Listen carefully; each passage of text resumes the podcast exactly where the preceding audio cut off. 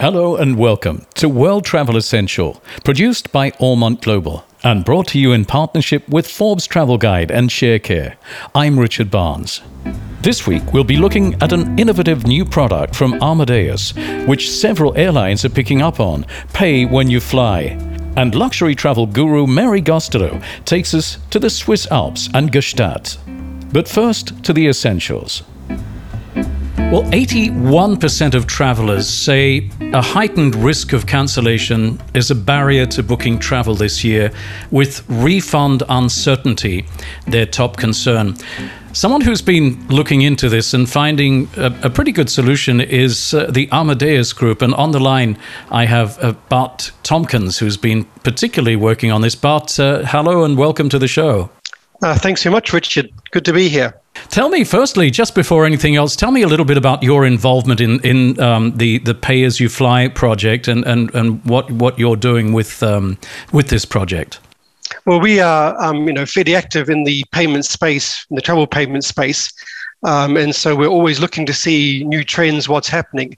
And we began to pick up sort of in the last year or so that, um, you know, with the COVID, when things are extremely fluid, as you can imagine, um, there was a lot of concern from cons- consumers about sort of booking and traveling and would they get their money back and so on. So we, we did a study on this and we came up that figure you just quoted of 81% of travelers. It's one of the main things coming out of this that people, you know, they are very nervous nervous about cancellation fees, about being about having their money being held to get their money back again, um, and these sort of things. So we did a, a, study around this. We are now it's it's it's not so much a technological solution; it's more of an airline um, strategic decision to make. We are just highlighting the fact that there is a a demand within the marketplace for this. Right. How important is the fear of having to cancel a flight for travelers today? We're talking about percentage, but I mean, this is obviously it's still a it still seems to be really holding people back. Yeah, I think it obviously depends a little bit on the different location and things are very fluid and where you are. But there's no question that, I mean, we, this figure of 81% came out. Um, 62% in fact told us, this was the study done in May, told us they're more likely to book travel in the summer um, if this option was available. Um, so I think it's you know it's, it's very understandable. You and I the same thing. I'm nervous about giving my credit card, paying a lot of money. Not so nervous about getting it back. That's a slight concern, but even you know, nervous about when I'd get it back or how I'd get it back. You know, airlines are used to sort of are not used to sort of major refunds, which happened with COVID. So I think it's been a real drag, and we're still seeing it as being a strong drag on the bookings coming through. Just how does pay as you fly work then? Well, pay as you fly is a, um, a concept whereas rather than pay all the money up front, um, as historically been done, or within a week or so of booking, you pay a small deposit, and that seat and that price is guaranteed for you, and you pay the balance, say, two weeks before departure. And that means then that the consumer um, has the security of having the the option, if you like, there. But then knowing that if in the end the, the booking can't be confirmed, they will get the deposit back and they're not having a large amount of money being held for them. So this is this is solving the solving two issues for them. It solves the issue of being concerned about having lots of money being held up for a long time and saves concern about getting money back if you can't ultimately fly, but at the same time having your guaranteed seat and things done so you can go ahead and plan the rest of your holidays based around that. Tell me a little bit about the, the rollout of this uh, project. Uh, what airlines are you working with? How's it rolling out time wise? Yeah. Um, so we are, we are, there's two airlines now, and I, I can't unfortunately give names on, on, on air, but there's one large um, German carrier, you can imagine who it could be, who is already applying this to corporations and saying, corporations, you know, you book with us now, we charge you when you fly rather than before. Um, also, very large UK carrier, um, who's also doing it as a mechanism to persuade people to um, also book not only flights, but also book hotels and cars as well. So, one thing we're coming out of this study is the fact that we're seeing that people not only saying they're more likely to book, but they're also more likely to book additional services and increase value services. So rather than just say book a flight, they're saying, okay, well, I'll book a hotel as well through yourselves, or I'll book extra legroom or whatever it could be. Um, so now we are technically, this is not a technological complication. You know, booking systems can manage this payment very simply. Now, when it can be charged, it's more of a strategic decision for the airlines to make. But we are seeing airlines are talking to us more and more, becoming interested in this and observing it as an option to make it available to their customers. Well, as you know, our uh, listeners, uh, we have a, a, a, lot of high end travel advisors, tra- uh, travel agents, also tour operators. Um, how can this help them uh, w- when it gets to that stage? How can it help them to, to sell more air travel and, as you mentioned, perhaps more hotel stays? Yeah, I mean the the um, it's the ultimately the airlines have to make it available and decide when and where they're going to make it available. But we're seeing in the case of the large German carrier, they are making it available via travel agents and so on. And the whole thing we're doing here is making you know consciousness an option to increase volumes. And we believe that you know, by making this option to increase volumes, if those volumes are coming through travel agents and tour operators, they benefit from it. Um, so it's a it's just purely a matter of we're trying to get people to fly again more, and that's in the good interest of everyone in the travel industry. Now, before you were talking about a study uh, that was done a little bit earlier in the year, um, could you tell me a little bit more about the study, uh, where it was done, how it was done, and, and uh, perhaps a little bit more about the findings? Yeah, so the um, it was done in US, Europe, and Asia. Uh, we had a research being done contacting end consumers in these marketplaces to ask their opinions. I would say, by the way, that the results were fairly consistent. There were slight differences um, and priorities between the different markets, but it was generally speaking the same feedback we were getting. Um, the, the, main thing was uh, uh, what we said already is that travelers are very concerned about the um, the you know the, the risk of cancellation or getting their money back. So they all see this as being a huge you know value add in terms of of making them more likely to travel and to book.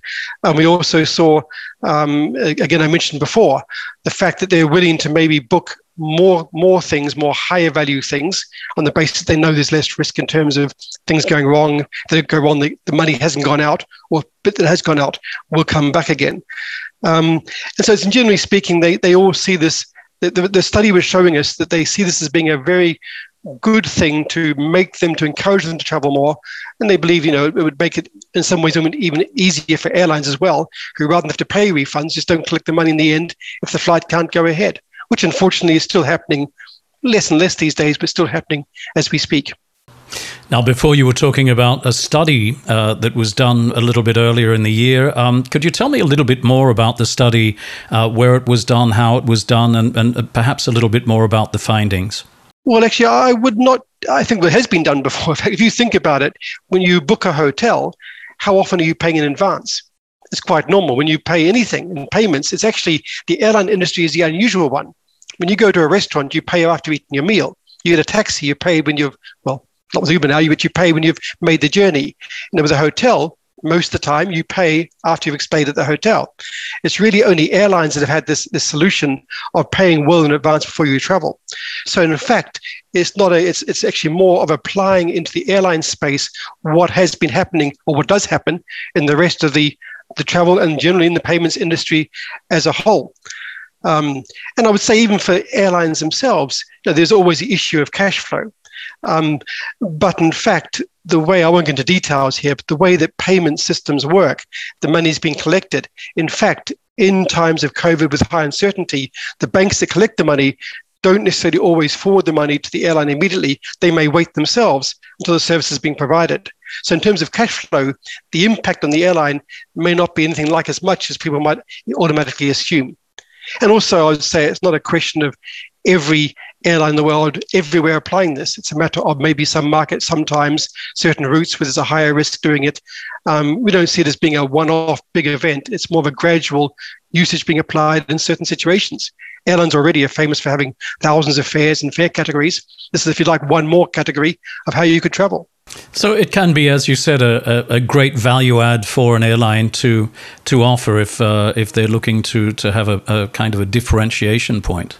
Yeah, I mean, we we definitely believe this will increase sales and that will allow them to differentiate if others aren't doing it in the same routes and so on.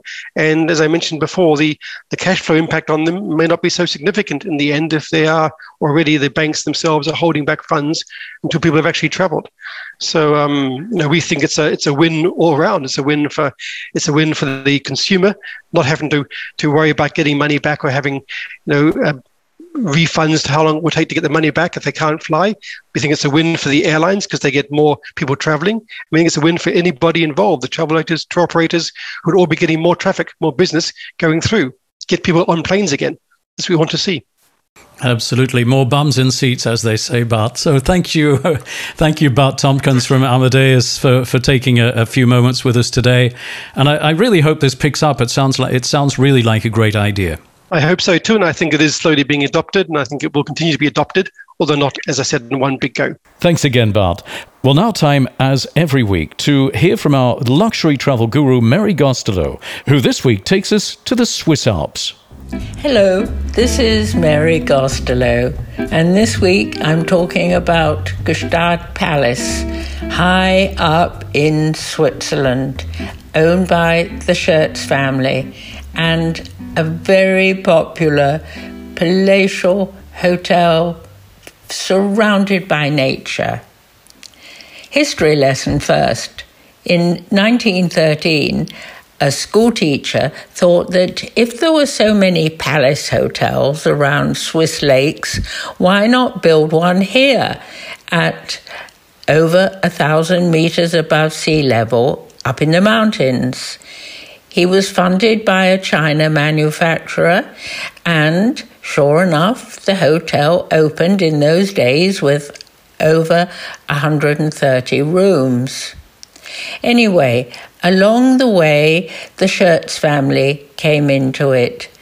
They were not hoteliers, but they bought the hotel in 1937. And during World War II, a lot of Switzerland's sovereign wealth in the form of blocks of gold was actually hidden in bunkers underneath the hotel. No, it's not there now. The hotel has been run by the original owner's grandson, Andre Scherz, for the last few years, and he's very hands on. He is always doing new things. There are now 100 rooms, and during winter, it's a center for, for winter sports. There's an indoor and there's an outdoor swimming pool, and during winter, uh, platform over the roof above the indoor pool is lowered every evening and it becomes a dance floor, forming a nightclub called GreenGo. And then in summer, people can get excitement by the hotel's Walig hut. And this is an original 1786 alpine authenticity, a wood cabin surrounded by pasture. It's about 20 minutes up from the hotel itself. The hut does have electricity and plumbing and connectivity and masses of rugs for warmth. I went up there for an evening picnic of cold cuts and bowls formed of baked pastry filled with hot vegetable soup and a Ticino red wine. Others stay over. Apparently, one London based hedge, hedge fund flies in regularly by private jet to nearby Saanen airstrip and he comes straight here without even visiting the main hotel. Personally, I wouldn't miss staying in the hotel itself. I really like room 609, where the bathroom takes up most of one of the eight floor building's corner turrets. There was just space for a television at the foot of the power jet bathtub but I preferred looking out and down at the alpine scenes. Bathing was indeed somewhat exotic thanks to red lights in the ceiling above that apparently had somewhat aroused a visiting Hollywood actor who had best remain anonymous. It's actually difficult to sustain invisibility here. Gstaad is something of a close knit village complete with such global brands amongst its stores as De Grisogono for your jewellery and Ralph Lauren for fashion. And being driven back down to the station all of seven minutes from the hotel in a bright yellow 1952 vintage silver Wraith Rolls Royce was anything but anonymous.